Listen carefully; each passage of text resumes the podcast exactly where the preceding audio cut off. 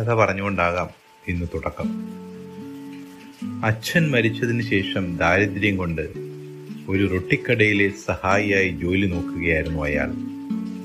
അതിനിടയിലാണ് വശ്യമായി അവളുടെ മുഖം അവന്റെ ദൃഷ്ടിയിൽപ്പെട്ടത്. അതിലയാൾ വല്ലാതെ ഭ്രമിച്ചുപോയി. അപ്രാപ്യമായി അവളിലേക്ക് എത്താൻ അവൻ ദൈവത്തെ പിടിക്കാൻ തീരുമാനിക്കുന്നു.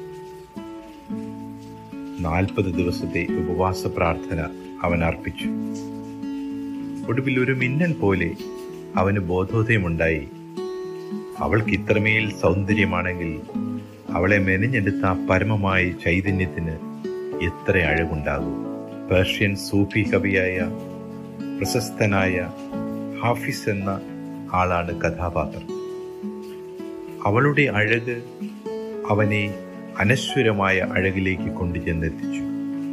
നമുക്ക് ചുറ്റും സ്നേഹത്തിടമ്പുകളായ മനുഷ്യരെ കാണുമ്പോൾ അവരിൽ ഈ സ്നേഹം നിക്ഷേപിച്ചതാരെ അറിവിന്റെ ഭണ്ഡാരങ്ങളായവരെ കാണുമ്പോൾ ഏത് വിജ്ഞാന ശേഖരത്തിൽ നിന്നാണ് ഈ അറിവെല്ലാം അവർ ശേഖരിച്ചത്?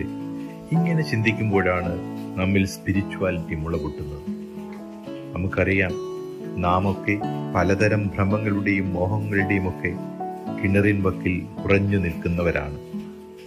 അത് പ്രണയമാകാം സമ്പത്താകാം സൗഹൃദങ്ങളാകാം ചിലപ്പോൾ ഭക്തി പോലുമാകാം. പക്ഷേ ഈ കിണറുകളൊന്നും തന്നെ നമ്മുടെ ദാഹം ശമിപ്പിക്കുകയില്ലെന്നും ഉറവയിലേക്ക് ഒറ്റയ്ക്ക് നടന്നു പോകണമെന്നും ഉച്ചവയിലെത്തിയ ആ അതിഥി നമ്മോട് പറയും അനശ്വരമായ അഴകിലേക്ക് അക്ഷയമായ നിക്ഷേപം തേടി ഉറവിടങ്ങളിലേക്ക് നാം തിരിയുമ്പോഴാണ് നമ്മിൽ ആത്മീയതയുടെ quantum leap somewhere.